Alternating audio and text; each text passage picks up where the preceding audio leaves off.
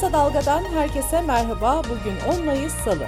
Ben Demet Bilge Erkasap. Gündemin öne çıkan gelişmelerinden derleyerek hazırladığımız Kısa Dalga Bülten başlıyor. Cumhurbaşkanı Recep Tayyip Erdoğan son günlerde tırmanan mülteci tartışması konusunda yeni açıklamalarda bulundu. Mültecilere sonuna kadar sahip çıkılacağını vurgulayan Cumhurbaşkanı Erdoğan sözlerine şöyle devam etti. Kendileri isterlerse gidebilirler ama biz onları asla kovmayacağız. Onları katillerin kucağına atmayacağız. Erdoğan 9 Mayıs Avrupa Günü nedeniyle de bir mesaj yayınladı. Erdoğan mesajında şöyle dedi. Türkiye, Avrupa Birliği ilişkilerini her alanda geliştirmek her iki tarafın da menfaatinedir. Türkiye'nin her türlü engele rağmen sabırla ve kararlılıkla sürdürdüğü AB'ye tam üyelik süreci yapıcı bir yaklaşımla teşvik edilmelidir. Günlerdir tartışma ve tepkilerin odağında olan İstanbul Büyükşehir Belediye Başkanı Ekrem İmamoğlu'nun Karadeniz turu yargıya taşındı. Avukat Aydın Egemen, İstanbul Cumhuriyet Başsavcılığına İmamoğlu hakkında suç duyurusunda bulunurken, Rize, Artvin ve Trabzon gezilerinde kamu kaynaklarının kullanılıp kullanılmadığının araştırılmasını istedi. Adana'da iş adamı Koray Sarısaçlı'nın kaçırılması ile ilgili davada hakkında yakalama kararı çıkartılan Furkan Vakfı kurucusu Alparslan Kuytul gözaltına alındı. Kuytul'un gözaltına alınmasından sonra Adana'da kent genelinde 9-24 Mayıs tarihleri arasında siyasi partiler ve sendikaların yapacağı faaliyetler hariç park, bahçe, kamu binaları da dahil olmak üzere basın açıklaması, yürüyüş ve toplantılar yasaklandı.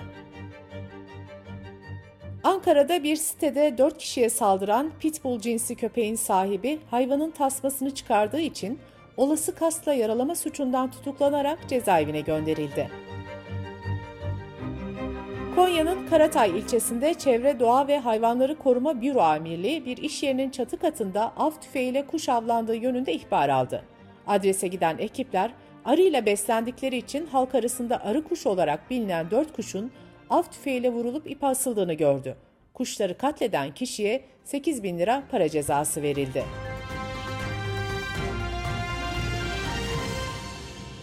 Sırada ekonomi haberleri var. Türkiye İş Kurumu Genel Müdürlüğü Nisan ayı aylık istatistik bülteni yayımladı. Buna göre yıllık bazda kayıtlı işsiz sayısı %23 artarak 3 milyon 583 bin 503 oldu.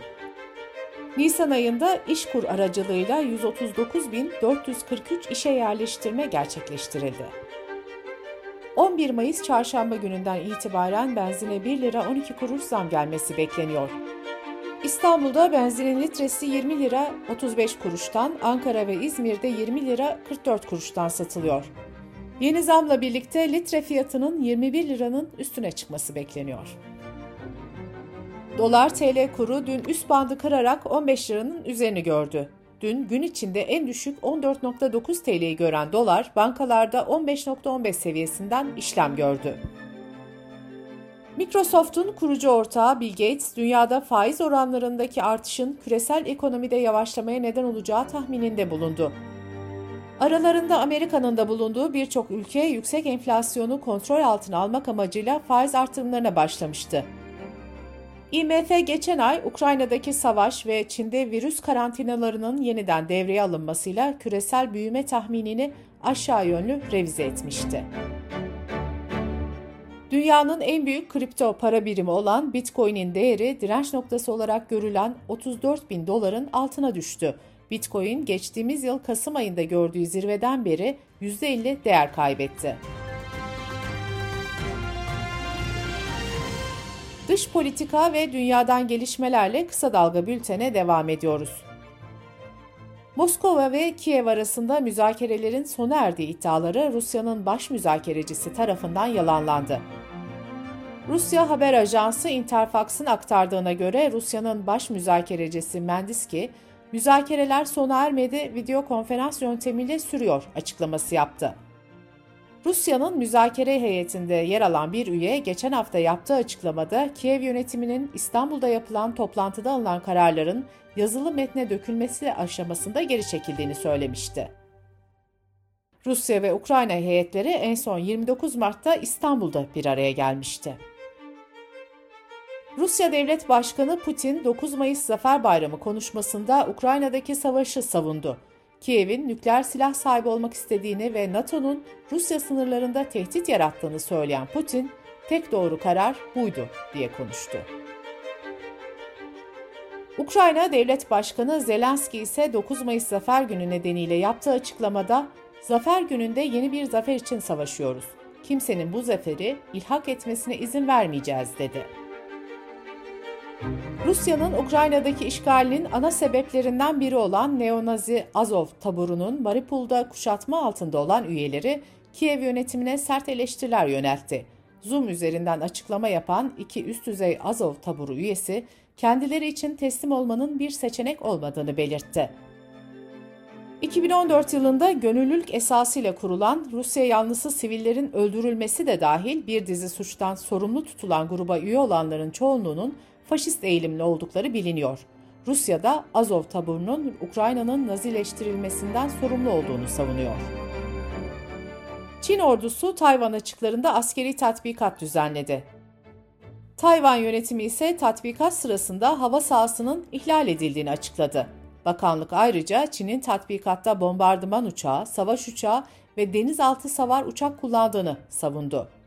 Tayvan hükümeti son iki yıl içinde Çin'in adanın yakınlarındaki askeri hareketliliğini arttırdığını söylüyor. Pekin yönetimi ise Tayvan'ı Çin'in bir parçası olarak görüyor. Sri Lanka, Britanya'dan bağımsızlığını kazandığı 1948'den beri en kötü ekonomik krizle boğuşuyor. Ülkede haftalardır devam eden ve çatışmalara dönüşen protestolara karşı olağanüstü hal ilan eden Başbakan Rayapaksa istifa etmek zorunda kaldı. İtalya'nın başkenti Roma'da ölü bir yaban domuzunda Afrika domuz vebası tespit edilmesi üzerine piknikler yasaklandı, çöp tenekelerinin etrafı çitlerle çevrildi. Roma ve çevresindeki yaban domuzu nüfusunun 20 binin üzerinde olduğu hesaplanıyor. Başkentin özellikle kuzey bölgelerinde yaban domuzlarının insanların da yaşadığı alanlara girmesi uzun süredir tartışılan bir konu. Yaban domuzlarının yerleşim yerlerine yakın parklarda çöp tenekelerinin etrafında çekilen görüntüleri sıklıkla ülkede gündeme geliyor. Kanada Aile Bakanı, ABD Yüksek Mahkemesi'nin kürtaj hakkını güvence altına alan 1973 tarihli kararı bozması halinde Amerikalıların Kanada'da kürtaj olabileceğini söyledi. Bültenimizi kısa dalgadan bir öneriyle bitiriyoruz. Oxford Üniversitesi öğretim üyesi Dr. Emre Eren Korkmaz, Genç Bilim'in bu bölümünde Doktor Çağkan Özbalcı ile lipitleri konuşuyor.